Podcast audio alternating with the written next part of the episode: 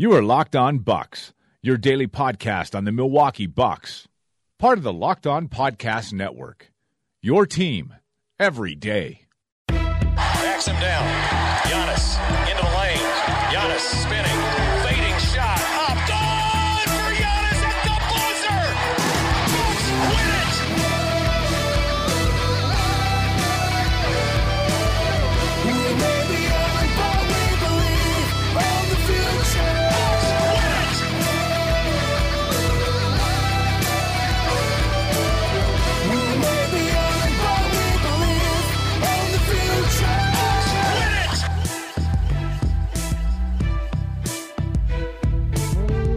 Welcome to Locked on Bucks. I'm Eric Nehm, Milwaukee Bucks reporter at ESPN Wisconsin. Joining me as always is my good friend and the founder of Brew Hoop, Frank Madden. Frank, the Bucks won. Uh, you know, Eric, you deserve this. I deserve this.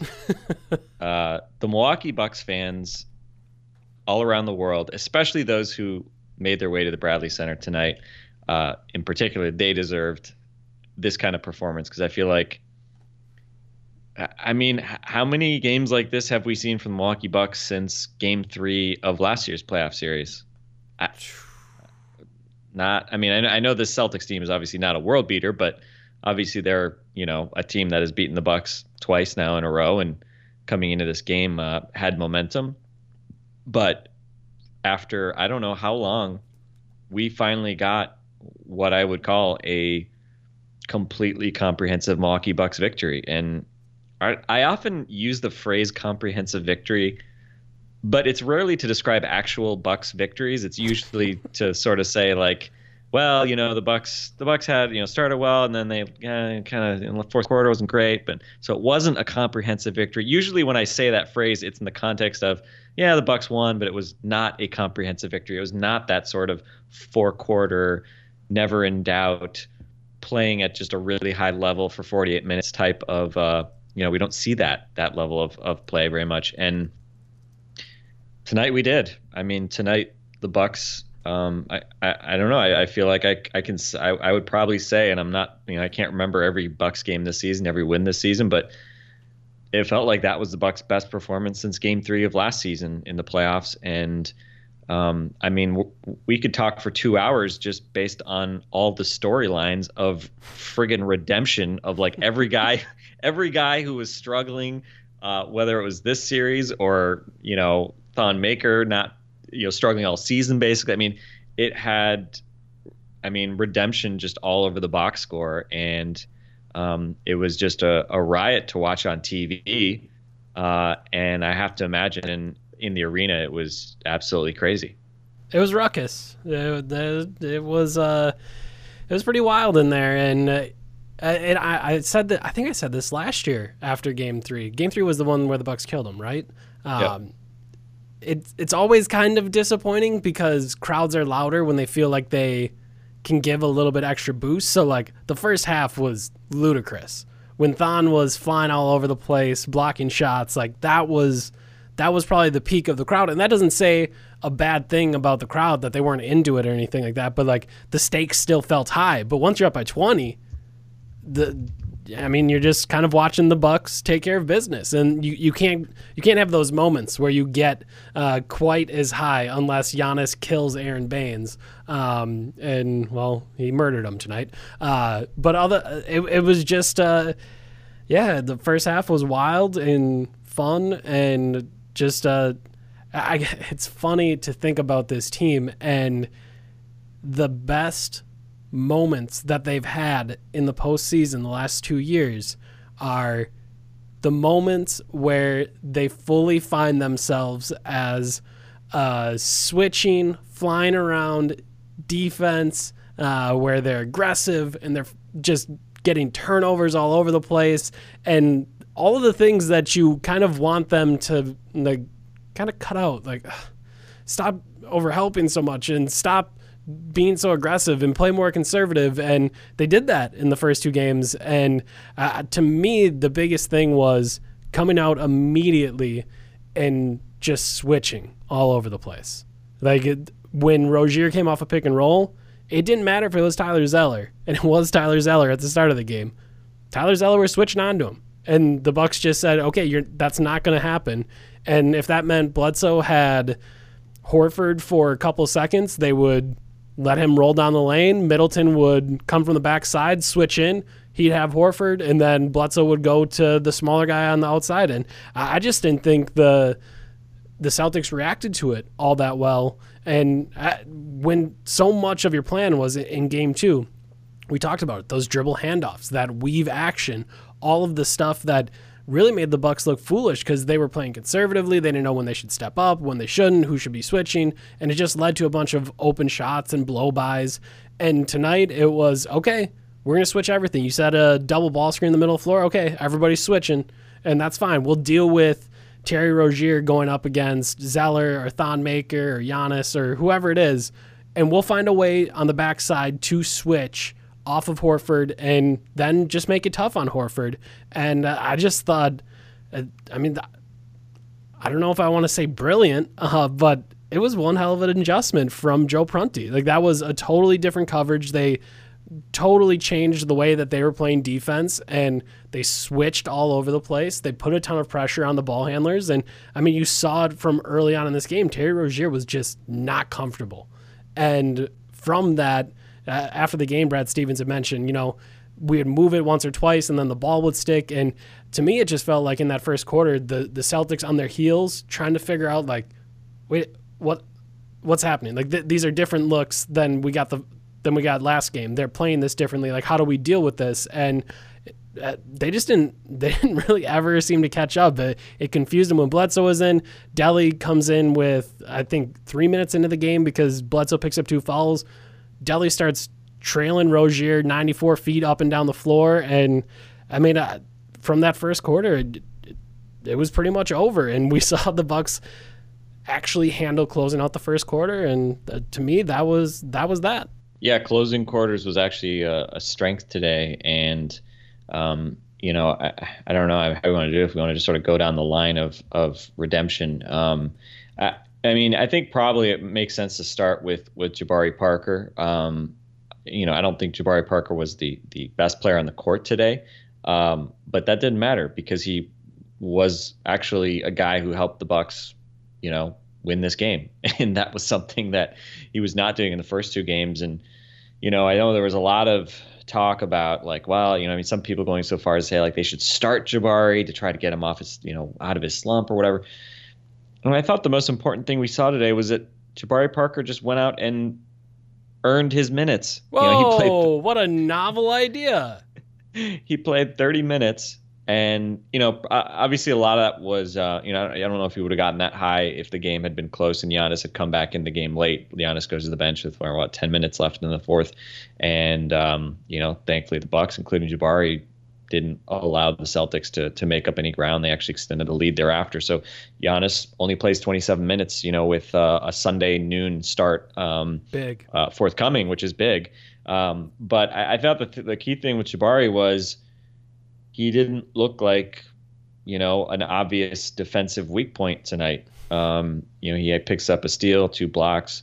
Um, he started making shots, but I thought the important thing was he actually, and again, like I'm not going to go so far as to say he was like a plus defender or anything like that, but he was totally solid and He gave a crap. got up on guys and looked to try hard and consistently, and that was that was big. And I think he might have missed his first shot or two, but gets gets to the free throw line, uh, gets off the schneid from the foul line, and then stuff just kind of co- started to come to him. Got a couple easy buckets, um, got a couple dunks, and uh, and the game sort of started to come to him. And and again, I you know it, I feel like a lot of these discussions around Jabari have been.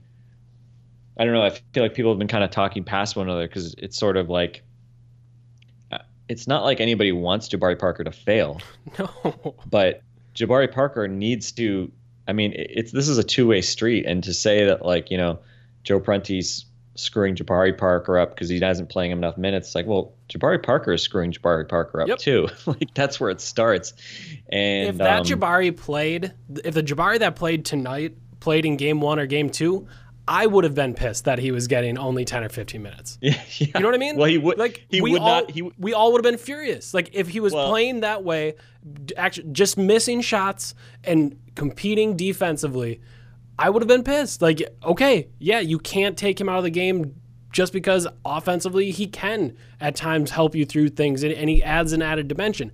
I would have been pissed, but when he didn't give a crap, then he didn't get more minutes. Like there's going to be this this big idea that oh man, what was Joe Prunty thinking? What were the Bucks thinking? No, what was Jabari thinking? Like that that's that's the story here. Like he actually tried tonight. When he gets a block on Greg Monroe, he stays with Marcus Morris on two of his I think two of the first five or so possessions on the floor.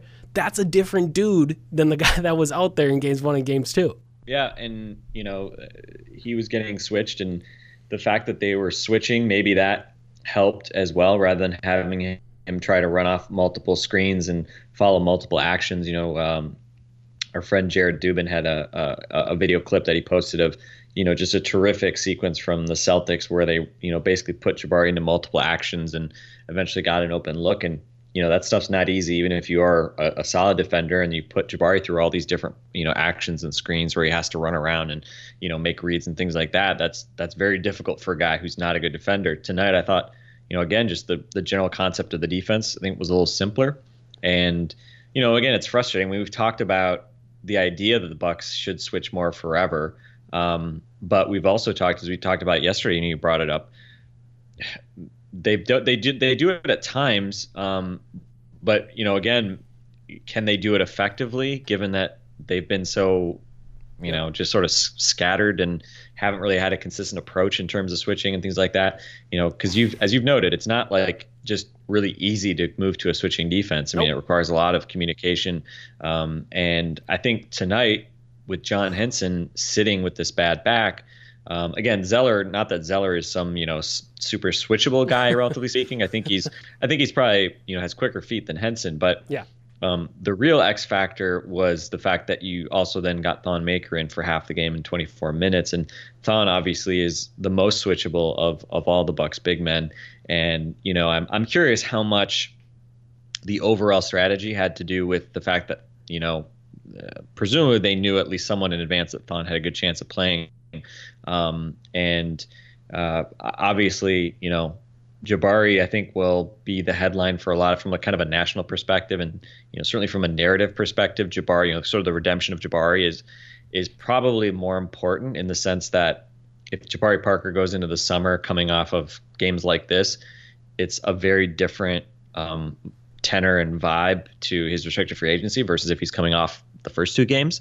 Um, but I think in terms of this specific game and, and potentially the rest of this series, um, you know, Thon Maker is probably the guy who who helped himself as much or more because, I mean, Thon Maker has started a lot of games for the Bucks, and I don't know where this Thon Maker went uh, over the past year, but he puts up 14 points on five shots, hits three out of four threes, only took one shot inside the arc, makes five out of seven free throws, uh, five boards, five blocks. I, I, sw- I mean, I swore you could have given him credit for if he had if you had told me he had seven or eight blocks tonight, I would have Yep. believed you.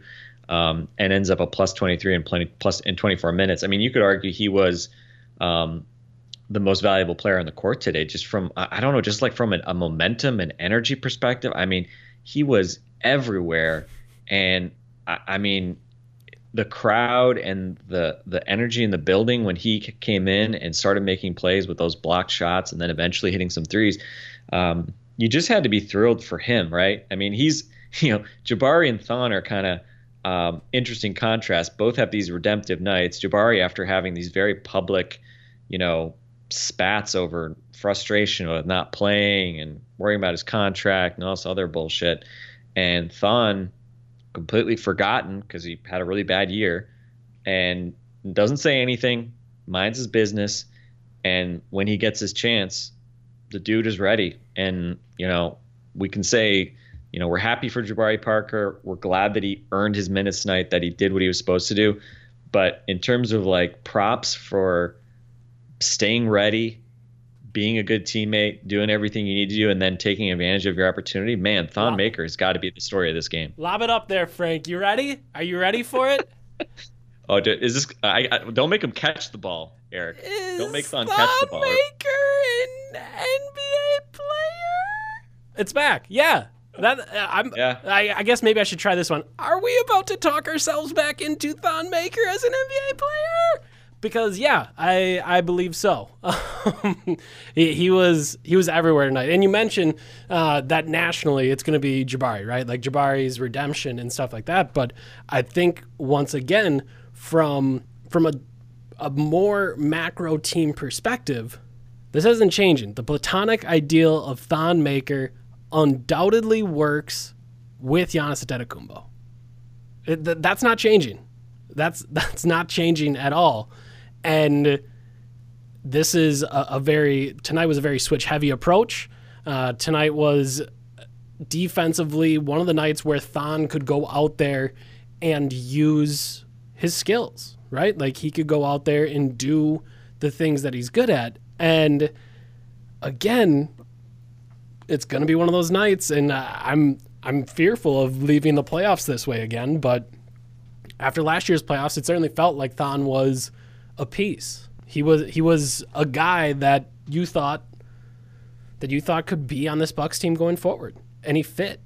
And uh, not, not I don't know building block, whatever terms you want to use. Like that's what we thought after last year's playoffs.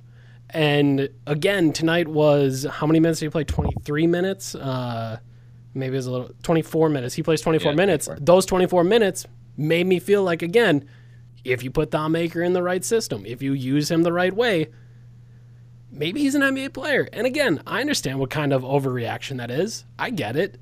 But at the same time, you you just can't I don't think you can watch that and not feel that way. Uh, because it- to me, he was the whole story of the night and like the Jabari stuff is fine and we can hit on that a little bit more, but to me, Thon Thon was this game because I don't know how well the strategy of switching everything, really putting ball pressure on anyone coming off anything, uh, whether it's a dribble handoff, a pick and roll in the middle of the floor. I'm, I'm not sure if that works to the same extent that it worked tonight if Thon Maker isn't there. And you had mentioned the idea that one thing I always say is people think switching is easy because it involves you, you know, moving less, passing assignments from one guy to the other. And often I would argue that switching is harder than playing man and chasing because you only have you, got your guy. You, you know what you're going to do. You're going to stay on him. But switching, you have to be very aware of everything going on the floor. And there was a switch tonight. I'm trying to think when it happened. It would have been first half, and the Bucks needed to. Uh, they it was kind of that same situation where a little got switched on to Horford, uh, and then they passed him off to Middleton, and then Thon had a guard on the left wing. So Thon on the left wing, Middleton on the left block, and he's fronting Horford, and Thon was able to get him his man to pass the ball back up to the like let's say lane line extended. So they're in a little triangle there on the left side. And in the moment that he passed it to the i think it was tatum passed it up the floor in that moment middleton and thon switched and middleton was able to get out to the wing thon was able to get out uh, to or was able to get back to the left block and then I think it was a turnover. I can't remember which guard like dribbled it off their foot or something. Um, but that that's in, that's insanely difficult. That's a really difficult play to execute a switch in such a, a tight space in so much in such a small amount of time. Like the Bucks were just laser focused on everything that they needed to do, and more often than than not tonight, they were getting those switches right. And we've seen this team try to switch before, and more often than not, they screw up their switches. They don't get them right. And uh, I just thought Thon was such a big part of that. And I tweeted it out, so I, I would assume most of you that listen got to see this. Uh, but before the Bucks left for Boston on Saturday, uh, they had media availability, and the Bucks plane was getting re- ready to leave shortly. Almost everyone on the team had talked, so like not a lot of guys were going to be talking to the media at all that day. And everyone was kind of getting ready to leave, and then Thon was walking by, and Thon was just like, "Oh, what's up, guys?" And I think it was me and Tally, and I'm just like, "No, what's going on?" And then he was gonna keep walking. I was just like, "Oh, you ready for this series?" And Thon go. Still, I can't believe he says this to me. He says, "You know I'm ready. This is my fucking time." And I was like, "What? what? You what? Okay, um, sure." Like, uh, I, I your, your reaction was my reaction. I just like kind of laughed, like, "All right, man, sounds good." And he went on his way, and I went on my way, and that was that. And it just it stuck out to me. It was so strange to hear him say something so confident when he had essentially fallen out of the rotation. Like Zeller had taken his minutes, Henson was playing more, and Thon was totally out of the rotation. And as he said it, I was just like, "That's the craziest thing I've ever heard." Like, d- it might be your time, but your time might not be on the floor. Like, yeah, I, I don't, I don't imagine a world where you play. And just for him to come in and have that sort of impact is, to me, just just crazy. But like I said, in the bigger picture, I'm gonna talk myself into it because that's just kind of how this stuff goes. But you see Thon do those things, and you know that in an ideal world with an ideal coach, like maybe there's a world where that still is the Thon maker that we thought the Bucks had last last offseason.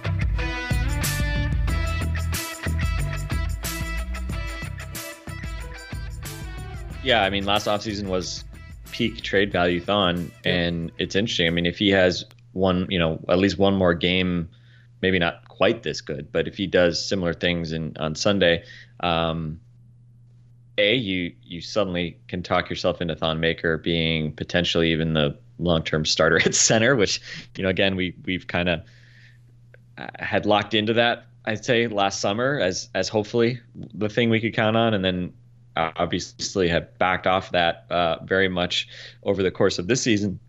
Um, but not just talking yourself into that, but also, I mean, just his trade value, you know. Yep. Um, and again, it's always one of those things. Like, if Thon plays really well, then you know, because of his fit here, I think the Bucks probably are not going to go. Oh, like let's let's go trade him while his value's high. But if you do have an offer on the table, well, you know, for a guy you can't resist, suddenly maybe Thon Maker's an asset again. People were giving me shit for putting Thon in the uh, asset column.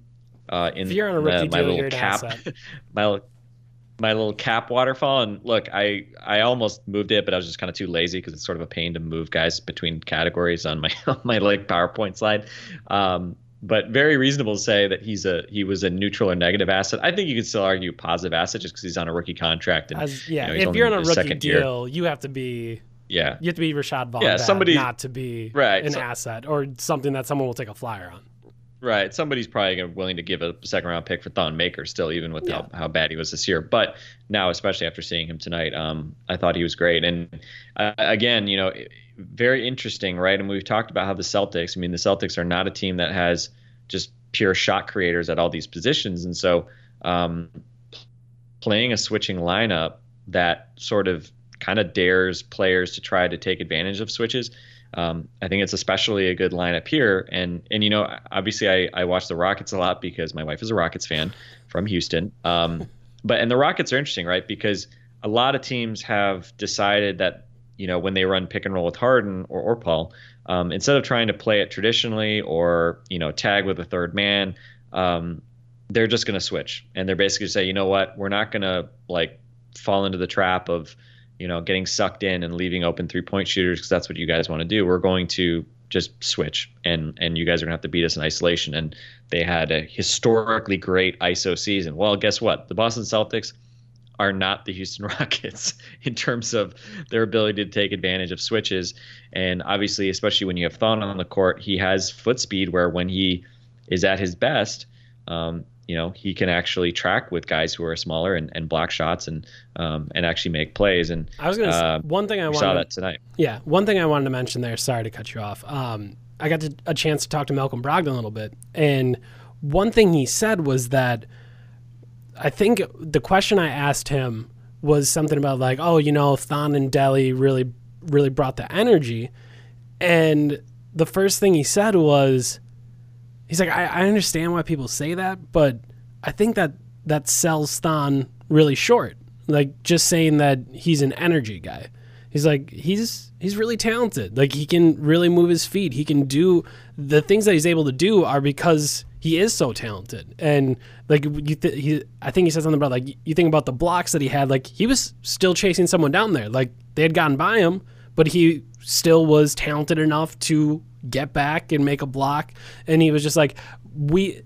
He's like so often when we talk about Thon, it's energy, energy, energy. But really, Thon is very talented, and I do think a night like tonight kind of kind of showed some of that off.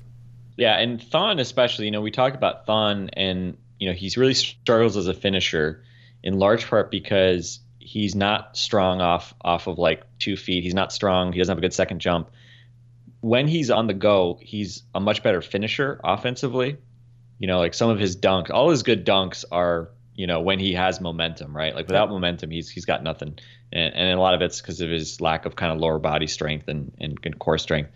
Um, and it, I think that also plays over defensively. Like when Thon Ooh. is moving his feet, um, that's when he just seems a lot more athletic versus, you know, he's not a guy that you just want standing underneath the basket waiting for guys to come challenge him, right? Because he's not strong.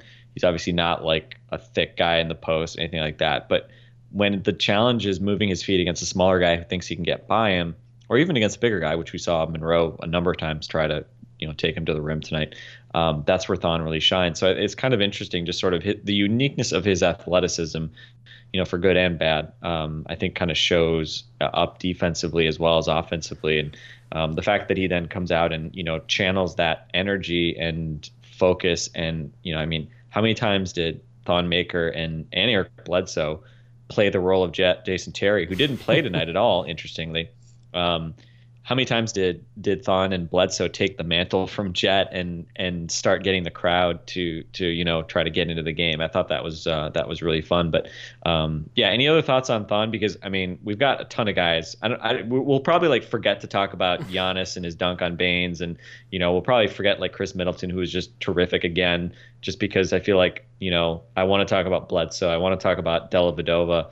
Um, we've already talked, I think, about Jabari and Thon. Anything else on Thon that, that you'd want to hit up? No, I'm good on Thon. Um, what, you want to go Bledsoe or Delly next?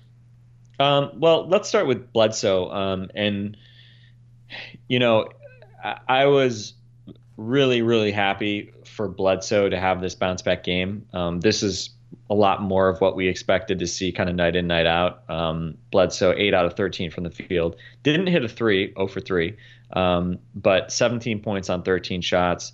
Um, four assists, four rebounds, um, a block on was that block on Tatum? He had an incredible half court block uh, when he switched, got Yeah, switched it at one point, Uh, it might have been Jaylen Brown. or it might have been Jaylen Brown. Yeah, one of those guys, like not a guard. It was not on Shane Larkin or anything No. like that. Um, you know, just a very much an Eric Bledsoe type block. Um, only played 27 minutes again. Didn't have to go heavy minutes. Plus 13. Only one turnover as well. Um, Did Jabari lead the team with 30 minutes? I'm trying to think. Yeah. if- Uh, yeah. Yeah. Yeah. oh, 'cause Khris had everybody- 33. Oh, Khris had 30. Yeah, sorry. I'm my box score for some reason doesn't have Khris's minutes, but anyway, yeah. So, um, but yeah, I thought I was I was really happy for Bledsoe just to kind of get off that schneid with all the negative, t- you know, the negative press and the embarrassment of all the, you know, who who's Terry Rozier, all that bullshit. Um, I was just really happy to see him come out play well. Um, Rozier obviously uh, struggled two out of seven from the from the field, one out of five from three nine points. Did have nine assists, but five turnovers, minus 10 in 31 minutes. And um, again, I, I thought Bledsoe was uh, obviously a big positive tonight. And just just the pace that he played at, you know, some of the Bucks' best plays, um, he was just really trying to push the ball in transition. And interestingly, that he didn't have a single steal tonight, given that he's obviously one of the was one of the league leaders. And so often when the Bucks force turnovers, it's because of Bledsoe kind of making Bledsoe like freelancing type plays to pick up steals. But tonight the Bucks forced 18 turnovers, um, turn the tables in that regard. Just nine turnovers for the Bucks. Um, they kind of win the points off turnover battle 20 to nine. And even though Bledsoe didn't necessarily force any of the turnovers, um, I thought he did a really nice job pacing the game. And you know, I think one thing that we should acknowledge too. You know, I think a lot of there was a lot of frustration with Bledsoe kind of mid-season when he was I think handling the ball a lot more and a lot longer early in possessions. And I feel like the Bucks have gotten a lot better at having the ball in other guys' hands or, quicker and earlier. Um, and obviously, Bledsoe's not a traditional like off-ball type guy because he's not a spot-up shooter. Um, but I thought again tonight the Bucks also did a nice job. I mean, you know, Bledsoe was giving it up early to Giannis or Khris, letting those guys bring it up at times.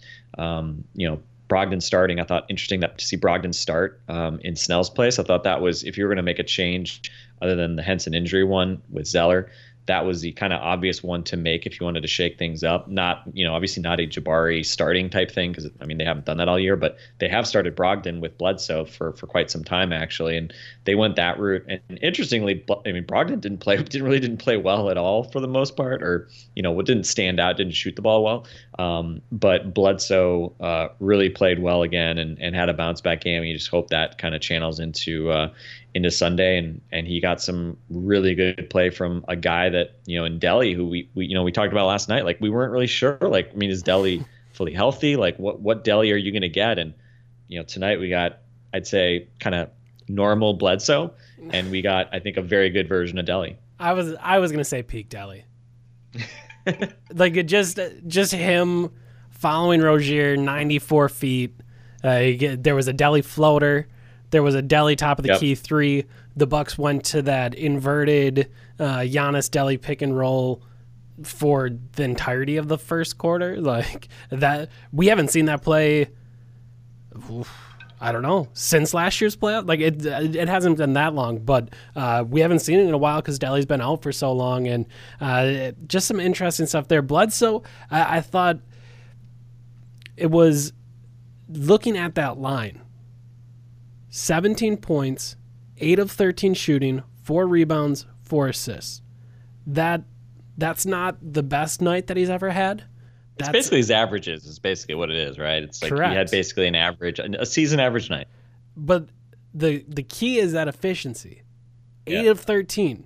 And again, you want to see the Bucks get to the line a, a lot more than they did. Uh, the starters get to the line twice. One, they made one free throw. The Stars made one free throw. Isn't that hilarious? Yeah, Middleton goes for a technical, and Bledsoe was, I guess, an and one. I'm trying to Yeah, think of it. one. Um, but Yep. with Bledsoe, I mean, that's the kind of stuff that you that that's that's the Bledsoe you need. You don't need Bledsoe to go out and embarrass Terry Rozier.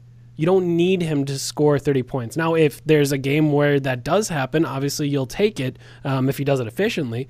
Um, but you just need Bledsoe to, like you said, control the pace, make sure that he's making the right decisions. I thought there was there was a play where he kicked it to Brogdon for a corner three. I can't remember if Brogdon made it, but it was middle pick and roll on the left side, and Bledsoe didn't do his normal, I'm going to go as fast as I can and see what happens. He went fast, slowed down, and then kind of went underneath on the baseline and threw just a, a little pass over to or to Brogdon for a three. And it was just like that that is what you want out of Eric Bledsoe. Like I don't, you don't need all of that other stuff. You don't need him flying into a, the opposing center trying to finish. You don't need him trying to go as fast as he can to get past all the defenders. You don't need him taking uh, an off foot floater. Like you don't need any of that stuff. You just need the simple right play. And more often than not tonight, I thought Eric Bledsoe made that play. And I think uh, obviously I, I don't know what the coaching staff will say, but I, I would assume if you're Joe Prunty, like that's kind of what you have to get through Bledsoe's head. Like you don't you don't have to embarrass Terry Rozier. You just have to play slightly better than him, and that evens out the entire series. Like just that little bit helps out so much. And you mentioned the defense on.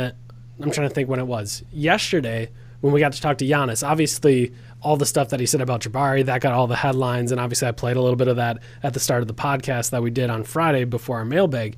Um, but the thing that I thought was really interesting was I had asked about how do you guys try to turn the turnover disparity around because the Celtics have just been pillaging the, the Bucks. Like the Bucks aren't getting any turnovers.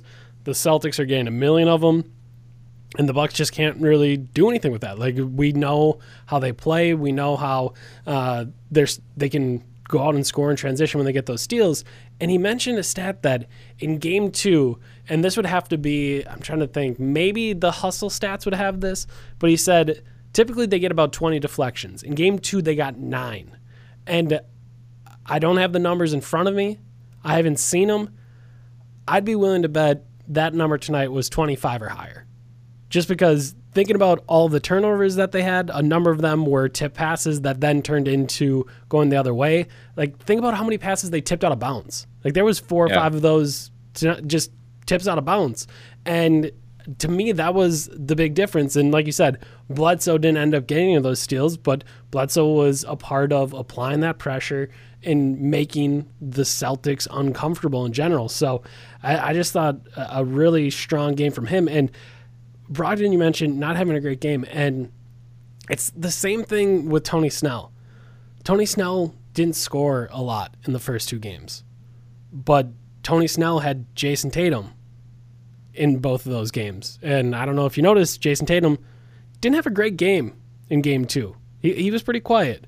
And if you look at Jayson Tatum tonight, uh, he had 14 points on 5 of 11 shooting. Again, not a great night. And we've talked about Jaylen Brown this entire series, right? You know who was put on Jaylen Brown tonight? Malcolm Brogdon.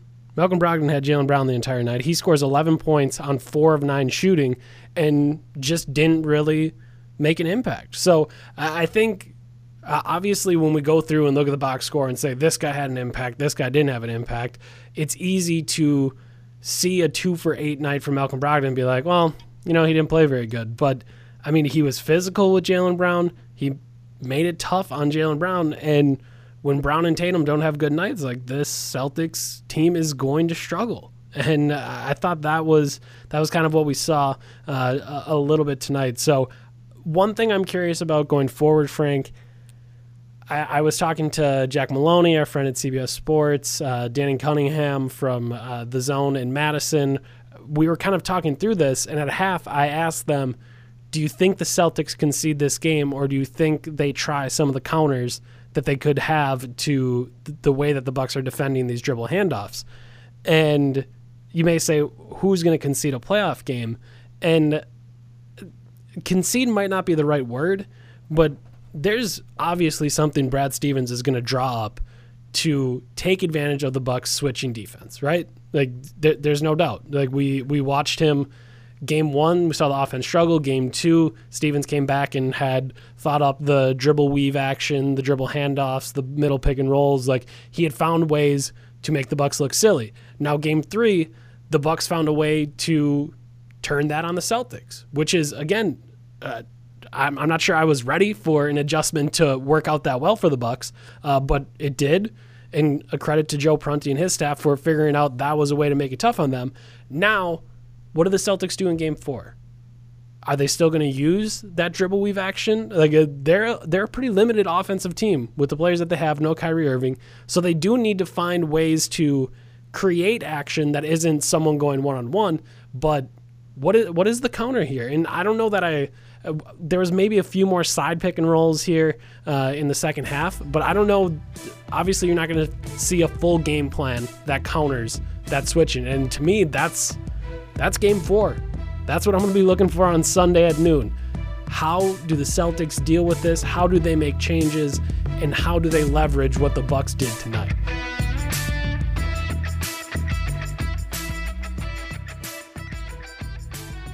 I, thought it was interesting. We saw a fair bit of big Celtics lineups tonight. Um, Yep. You know, Horford was was pretty good offensively with 16 points.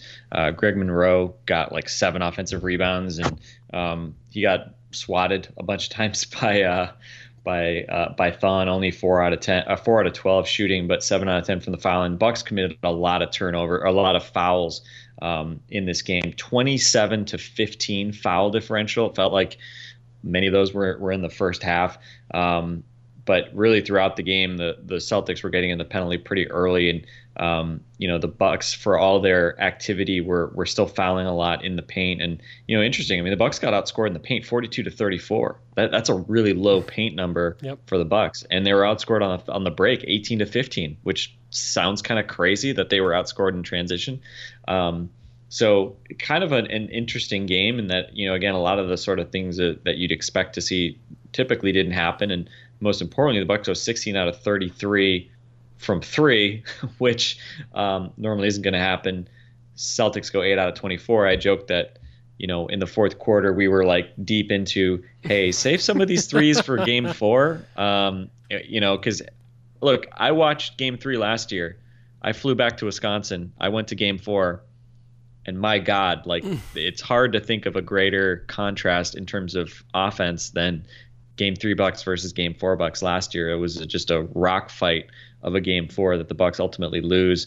And um, that's obviously i think you know looking at this game thinking about like what's what carries over and what doesn't um, you know as much as the celtics were big for a lot of this game um, i was a little surprised with this as switchy as the bucks were I was surprised the Celtics were not more aggressive in attacking switches when they had like especially like guards. Like I mean there were times when Yep. Bledsoe was on Horford or you know uh, in particular I'm thinking of Bledsoe, but there were switches that um, again the switches limited what you mentioned the other day of like Bledsoe struggling getting over some screens because now they were just switching. Yep.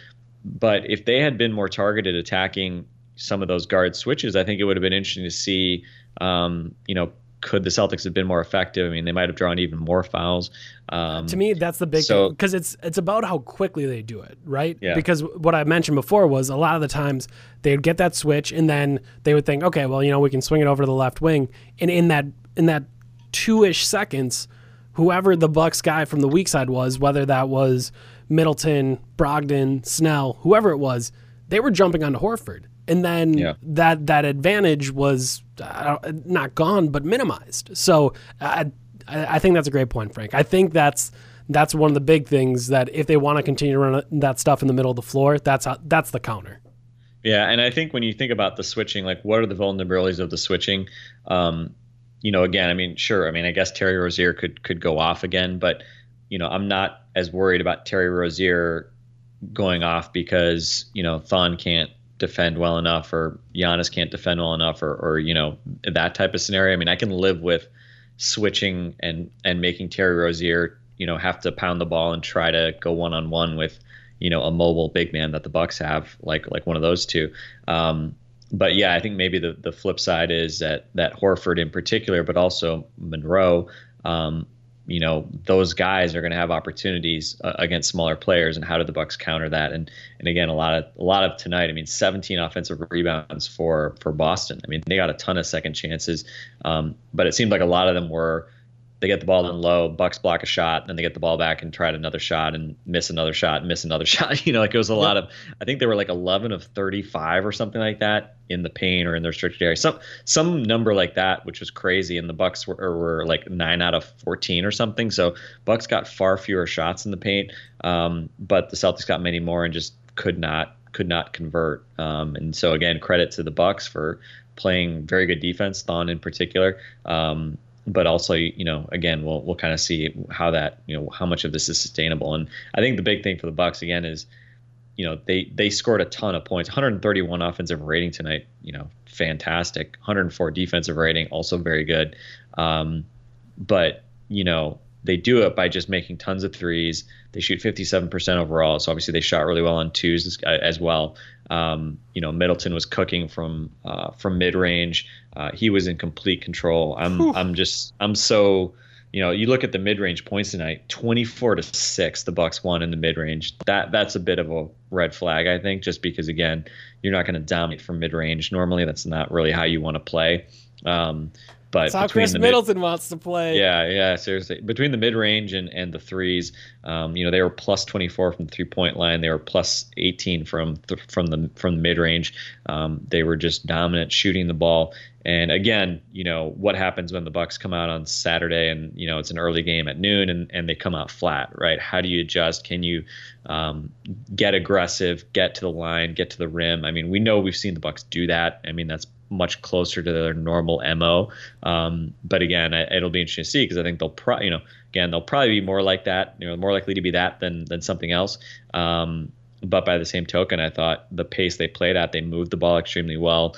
Um, you know, they they attacked and, and kicked, and they had a really nice drive and kick rhythm. And you know, returning to Jabari for a second, I mean, you know, I think part of the, the criticism of uh, you know from kind of people defending Jabari in the first couple of games, like, well, you're not running plays for him. I mean, how many quote unquote plays were run for Jabari tonight? Like, like any? I mean, there were like a couple where he got the ball kind of central or, you know, uh, near the elbow or something like that. But he had, I think, like one pick and roll finish. But, you know, again, like for the most part, I mean, it's just very organic. And I thought that was a credit to the Bucks offense tonight. You know, he was just getting stuff by being active and other guys driving and kicking and looking and, and passing. I mean, I didn't think it was like force feeding or anything like that. Can we be honest about this? Yeah. Um, how how many plays did the Bucks run for Giannis? How many plays did the Bucks run for Khris Middleton? Aren't aren't those typical complaints that we have on this podcast? Do- Don't we don't we say that all the time that the action, the, like the Bucks don't run action that makes sense and gets guys open, and I, I don't know that I don't I don't know that I've ever been like, well, you know, Khris Middleton can't find any any flow because you're not running plays for him. No, Khris Middleton takes the ball to the spots that he likes and he scores. And do we say it about Giannis? No, Giannis takes the ball to the spots that he likes and he scores.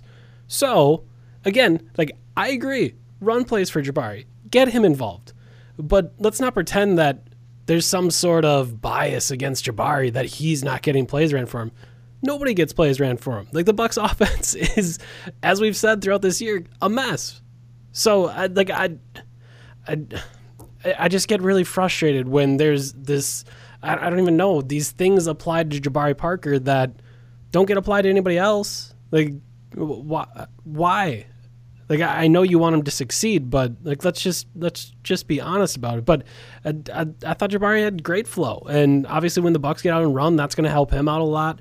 Um, the baseline Bari that he had tonight, where Giannis dribbles down the middle of the lane, goes over to the right, and then just kind of has that little wrap around to Jabari, like that was that was perfect. Like th- there were moments. Uh, there was the the drive Middleton had where he finds Jabari on the left wing and he finishes that one. Like there was moments again. Um, and, and like you said, like it all came organically, and largely that's how the Bucks offense works.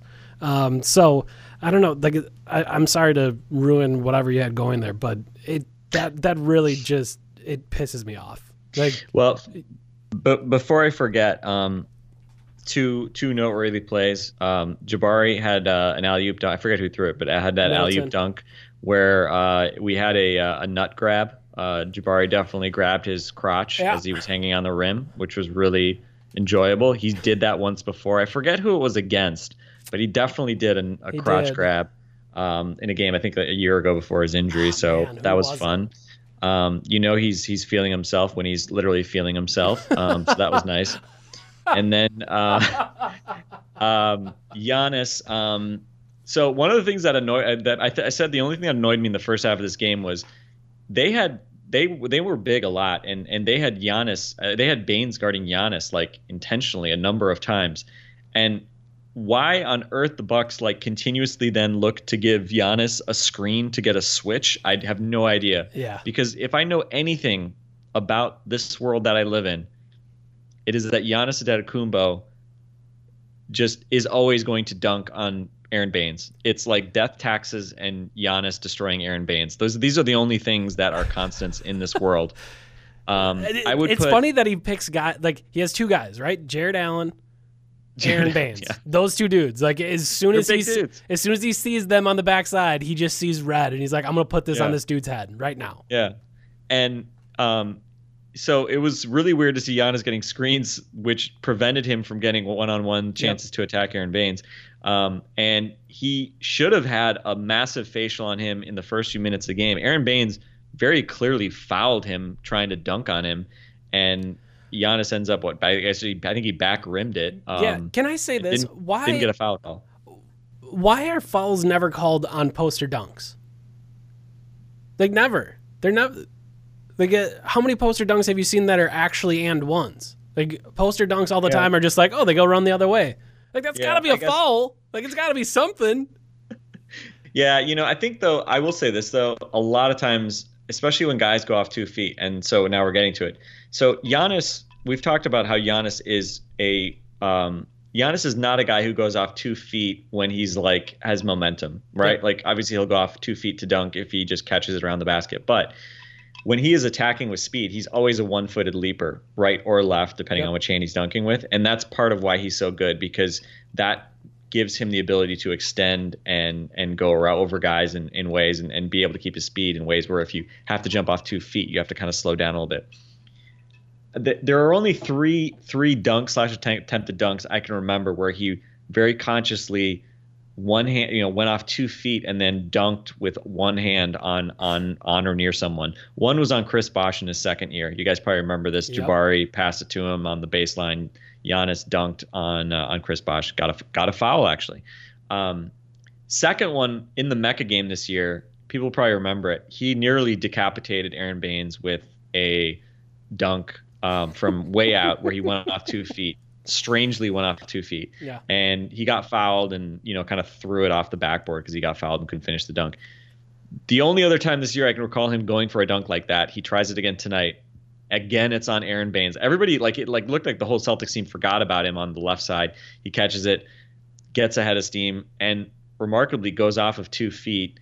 And I mean, full frickin' extension. Uh, absolutely, absolutely incredible dunk on Baynes. Um, again, could have been a foul. Um, although I will say this though, it wasn't really that dramatic with what Giannis did tonight, but especially in the situations where guys go off two feet and they sort of bring the ball over the top of their head, so they're sort of shielding the ball a little bit. So often when guys dunk that way, they use their off arm, and a lot of time it wasn't really blatant on this one, but a lot of times it's like it's really kind of an offensive foul. Sure. Like the guy, the guy like a lot of times the defender gets whacked in the face by the guy clearing out with his with his offhand.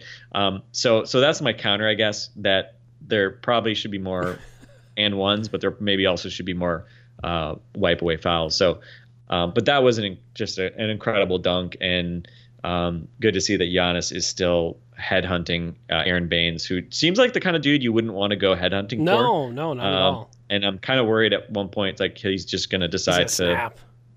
Decide to like kill Giannis mid-flight. Um, but that didn't happen tonight. And uh, you know, But kudos to Giannis. He got them off to. He helped them kind of get off to a fast start. Had an alley oop from Khris uh, for the first points of the game. Um, got out in transition uh, a couple times and um, ends up hitting two threes in the first half. It's a third one in the third quarter. It was nice to see him confidently stroking the ball from three. And you know, if I guess if there's a bellwether for you know the Bucks hitting a lot of threes when when Giannis and Thon both hit three threes, um, uh, you probably know it's going to be a very good night from distance. Yeah, six for eight night from those two from deep. Yeah, that uh, that game's gonna go well. Um, I'm trying to think through. Giannis, the other one, he had a drive where he finger rolled it in the, I believe the Yeah, he could have totally dunked it. I He- was surprised. One, he right? could have dunked it, and two, like I think he finger rolled it because he got hit, and it was just strange that nothing was called. Apparently, on the broadcast, Hubie Brown called out Scott Foster for being bad, which God bless you, Hubie, you're the best. Delly uh, might have had the most delightful quote of the night. Uh, I asked him about like, hey, you haven't played in a while. You go into this game and I I don't know how early the plan was to bring him in, but I think pretty clearly the plan was to bring Delly in for Bledsoe whenever you took Bledsoe out. Obviously, it happened probably a little bit earlier uh, than you're thinking. And I just asked him, like, you knew that the the idea was going to be that you pick up Rozier for 94 feet. How do you how do you know that you're physically capable and ready to do that? And he says, I've been riding the bike for two months, so I can pick them up full court as long as they need me to. And he just kind of smiled at me, and I was like, okay, Delly, I see you. Got it. Um, but yeah, I thought Delly was great. Um, we've already talked about Delly and Thon, but I thought just the the package of those two really kind of putting it on uh, that Celtics team, I thought was huge. We're to end tonight with Khris Middleton appreciation 23 points, 8 rebounds, 7 assists, 10 of 17 shooting, 3 of 6 from 3. Um, to me, the sequence of the game that really kind of kind of let me know just how well Khris Middleton is playing was Giannis picking up his fifth with when did he do that? 10-22 uh, left in the in the game. Bucks are up 90 to 70 and they they kind of start to go through some stuff where Celtics uh, maybe are you know thinking about getting back in it, and then uh, he finds Thon Maker for I believe a right wing three. Then he strangely enough misses a, a layup, and it was a possession where the Bucks just like overpassed and overpassed, and no one would take the shot, and then Middleton misses like a finger roll, and you're thinking, oh no, like this this could turn ugly, and then three straight buckets from Middleton, a three pointer, a corner three from Bledsoe, then the step back on Tatum. I want to say I'm trying to think who it was on the left wing, but he got someone with the step back, and then he hit another jumper, uh, or then he hit another three, and it was just bang, bang, bang, three shots in a row from Middleton, and that was the game. Then it was. I, go ahead. I, I, I, yeah, I was gonna say. I mean, a lot of hashtag mid range tonight, and and with with the news of Aaron Rodgers being in the building, the the king of hashtag mid range. Um, And now a minority owner a- of the Green yeah, Bay being now announced as a minority owner, which you know I remember was thinking, wondering about that before the sale to to Marc Lasry and Wes Edens happened. Um, finally happens, uh, and and pretty great timing that that Aaron Rodgers gets to show up for a terrific game and gets to see uh, lots of mid range, which uh, which um, you know again we're, we're, we'll give an exception, we'll give an analytics exception for Aaron Rodgers because we love Aaron Rodgers. Um, but uh, but yeah, Khris Middleton. I mean, he's owned from mid range all year, and um, he was man, he's been just terrific this series. Again, I, I'm I love that we can spend every game, no matter if the Bucks win or lose, talking about how great Khris Middleton's been because you know you have to feel good for him. He he's obviously it's taken a while to get to this point, um, but it's nice that he's peaking at, at exactly the right time. All right, you happy? You satisfied? Anything else you want to talk about? Um, any I don't know. What do you, I mean? What are you expecting on Sunday? Um, I'm I'm nervous just because again, like a lot of aspects of what they did today was was not sustainable. I would say. Um, we talked a little bit about some of the corrections the Celtics might make. Marcus Morris said flat out that they weren't really prepared for the Bucks to switch everything. Yep. So you know that they're going to come up with some different approaches on Sunday. Um, again, I, I'm going to be curious if they try to attack with some of their big men, some of those switches more often. Um, and I, I don't expect the Buck to hit, Bucks to hit 16 threes again. But um, again, you know, we know that they can compete with these guys, right? It's not like you know they came up lucky and beat the Rockets improbably, right? I mean, we know they can compete with the Celtics, but again, I think if the Bucks win on Sunday, I, I imagine.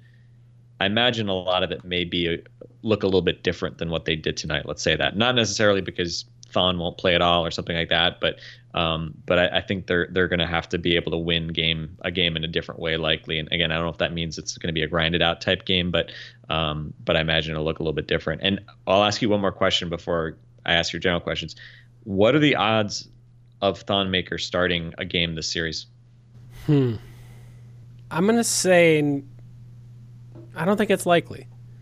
I think I think at least certainly in game four, you've struggled so much in that I talked about it before the game. The most important minutes of the game tonight were from the six minute mark in the first quarter to the end of the first quarter. The Bucks have been getting killed in that in game one and game two. They were great there tonight. I think if you believe Thon was a big part of what you did tonight, you want him to do that again in that in that same area in Game Four. Um, and if he doesn't do it, well, then there'd be no reason to start him. And if he does it again, then maybe you've stumbled onto something. You stumbled onto a formula that could really work here. So I'm going to say low. Where where are you saying?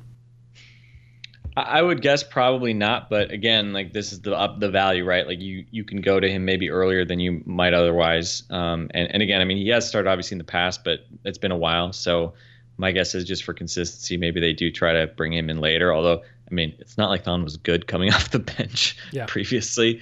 Um, I also kind of wonder too, you know, it- it's difficult. I mean, we've talked about how playing Thon with Jabari was sort of playing with fire during the regular season because they, you know, Thon has been just such a mess, and Jabari obviously, you know, defensively has always been a problem. Um, tonight it felt like wow, like Thon is your cover, you know, Yep, like he- like oh, it's good to play Thon with Jabari because he's cover. Again, I don't know if I trust that to to be the case game to game, um, but that's obviously something that uh, they'll have to figure out. And obviously, if if Henson is uh, is ready to go, then that could change things. May- You know, maybe Henson goes back to the starting lineup, and maybe they play Thon as the backup and, and don't play Zeller at all. I think I think the only thing we know for sure is that Thon Maker has to get a chance. Yep. You know, in first, late first, early second quarter uh, to play on Sunday, and hopefully he brings it as much as he did tonight. Because again, um, just really exciting to see uh, a guy who works so hard, who you know everybody loves. Uh, you asked, I thought, a good question of Giannis in the post game about him being such a you know fan of of of Thon and and working so hard to kind of build up his confidence, and uh, it was pretty great to see that that return on on the biggest stage. Some other thoughts that I have. The Celtics went zone, didn't phase the Bucks. I, I didn't. I didn't think they struggled with it at all. No, like they no. they continuously got open looks. They had skip passes, and it was something Joe Prunty had mentioned before the series started. Was you know there's going to be adjustments, and they're going to throw different things at you. You know maybe they'll throw zone at you. That's something that we've seen with the Spurs, and it was curious that he would actually. I don't want to say show his hand, but like at least just mention it. Like that just felt like a strange thing for me to see him do.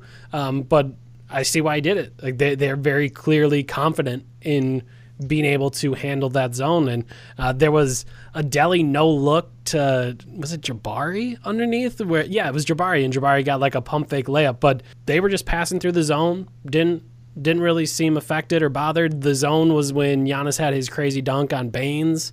Um, yeah, unless unless the Celtics clean it up, I thought that was a good thing to see that the Bucks already kind of handled something that could be a change of pace thing for the Celtics offensively. Uh, but the big thing will be this Bucks team's not going to put up a 130.8 offensive rating.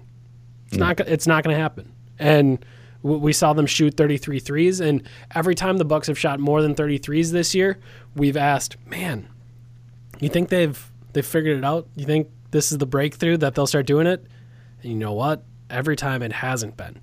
So I expect that number to go back down to 25, 24, wherever it may be. Um, not that I'll be particularly happy about it, but it seems overwhelmingly likely to happen. And uh, there's just there's just not going to be as many points. The Bucks are going to have to win a close game, and they're going to have to uh, kind of figure out exactly how to get that done. One way to not get it done is Giannis fouling. Yeah. Game one, bad, reaching. Game two, verticality, not doing it. Made it very clear that he was not going to. The first possession, they went after him with a Horford post up. He threw his hands straight up in the air, even probably exaggerated it by putting him back a little bit, let Horford shoot it, and that was that. That's what it has to be. Tonight he decided and again I could I could understand it, the energy. Everyone was going. The defense was flying all over the place. Let me get in on this. Let me get a couple blocks and he did. He got two blocks. He got two steals, uh, but also he got five fouls, um, and he picked up his fifth one with 10 and a half minutes left. So Buck's got to find a way to make sure he keeps that under control. Uh, anything else? Are we done here? It's 1.20 in the morning. I think I'm done. Um, my only last thoughts uh, among Jabari's best plays. Shout out to Jabari for realizing that, and we talked about this the other night. Al Horford is a very deliberate, predictable banger in the post. You know exactly when he's going to throw his butt and his shoulder into you. That was so And good. Good for Jabari. He should be he should be relatively easy to draw charges on because it just it's so easy to see coming when he's about to like throw his his body into you, especially if you're you know not you know Shaq or something like that. Yeah. Um. So shout out to Jabari for just letting Al Horford just launch him to the ground in a really easy foul call. Al Horford was couldn't believe it, and It was then- simple. And then shortly thereafter, um, Bledsoe kind of got like, you know, scored and then scored on him, and then um, kind of like I don't even know what you would call it, kind of flailed a little bit when he was like kind of coming down. And Al Horford, I mean, I watched the replay of this, like it was a you know Serie A, you know, Italian national team flop that Al Horford falls down on, and uh, Al Horford's like incredulous that you know Bledsoe didn't get teed up or something like that. Uh, and then in the post game, Al was like acting all. Al Al started like laughing when talking about like as though like oh I'm t- I'm so above. I'm not going to say anything, but those were just oh ooh, uh. it's like yeah you know what Al, you're a great basketball player. You're a very handsome man, and as you seem like a very good dude. But guess what? Screw you. Those were fouls and flops, and get off your high horse. Did you see him Um, finger point Delly?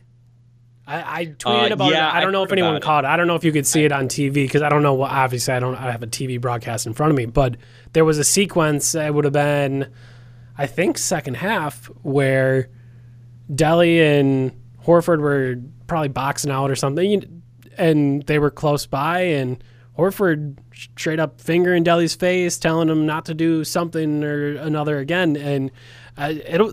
I mean, I think that's something to watch, just because Yeah. Horford and The Delly history. have history, Yeah. and then on top of that, you mentioned two other guys that kind of got under Horford's skin. And again, I'm not here to encourage dirty play. Like that's bad. It's stupid, and it's one of the things that I absolutely hate about the way Delly plays. Um, but if one of the Celtics' best players is kind of getting bothered by that, well, you know that's that can be significant going forward. So something to keep an eye Well, on look, on Sunday. Yeah. And, and look, Boston has a Morris brother, and the Morris brothers are criminals. So you know, whatever. That's Uh, correct. I don't. I, I don't. I don't mind. I feel. I don't feel bad about Delly doing whatever Delly shenanigans um, he's going to do. But yeah, I was interested in the post game presser. Horford was talking about them about the Celtics being very emotional in this game, which I thought was weird because I thought they weren't very emotional. They just looked kind of shell shocked. So Yeah. that was kind of interesting. Maybe that was him kind of specifically sort of generalizing it when it was really him because he seemed to get very frustrated at times. But um, and actually shortly after that, not getting the call on Bledsoe and flopping like the next play down because he kind of like launched the ball at Scott Foster after that. It was like kind of It was weird. incredible. It was aggressive. incredible. It was because I was ten feet away from that because I'm always sitting Yeah. behind the Celtics bench, and oh my gosh, was it amazing! Yeah. Hor- And then he Horford got- straight up he- staring at him, chucking the ball at him, gets it back, inbounds it, stares at him again. He was all over him. And then he got an offensive foul Yep. literally like 10 seconds later um, and kind of i think he kind of launched the ball at him again. So anyway um, all right. I think we've talked enough. Um, fingers crossed there will not be another podcast before the bucks game on sunday. And good lord bucks get you know i, I don't want to always say never trust the bucks i'm happy i didn't have to bring it up tonight. I'm happy you responded in a way that was befitting of a team of your talents and you rewarded our fans with a great performance how about another one? I flew all the way to Milwaukee last year and I didn't get one. Win win game four. Yeah. Keep Bucks and keep the Bucks and six chant alive. Although I'm I'm I'm also you know that if the Bucks go down three two and are playing in Milwaukee to keep the series alive, thus only being able to win in seven, you know that there's going to be a Bucks and six chant, and I love that that would also happen. but let's win game four. Just just Bucks give us something. We're we're we're simple people. We have we have we have basic needs. They're they're not that much. Go off and beat this not that great Celtics team on Sunday, please. All right, that's going to be it for us. For, it. for Frank Madden, I'm Eric Nehm. It's 125 on a Saturday morning. Hopefully, you're out binge drinking or sleeping, preferably sleeping. Um, actually, I don't know. Maybe binge drinking tonight if you're out celebrating in Milwaukee after the Bucks victory. Uh, either way, hopefully you guys are getting to this on Saturday morning and enjoying uh, getting this podcast. So we will talk to you after the Bucks play on Sunday. Uh, we'll have that out probably Sunday evening. Thank you so much for joining us. That was Frank. I'm Eric. This has been Locked On Bucks. We will talk to you on Sunday.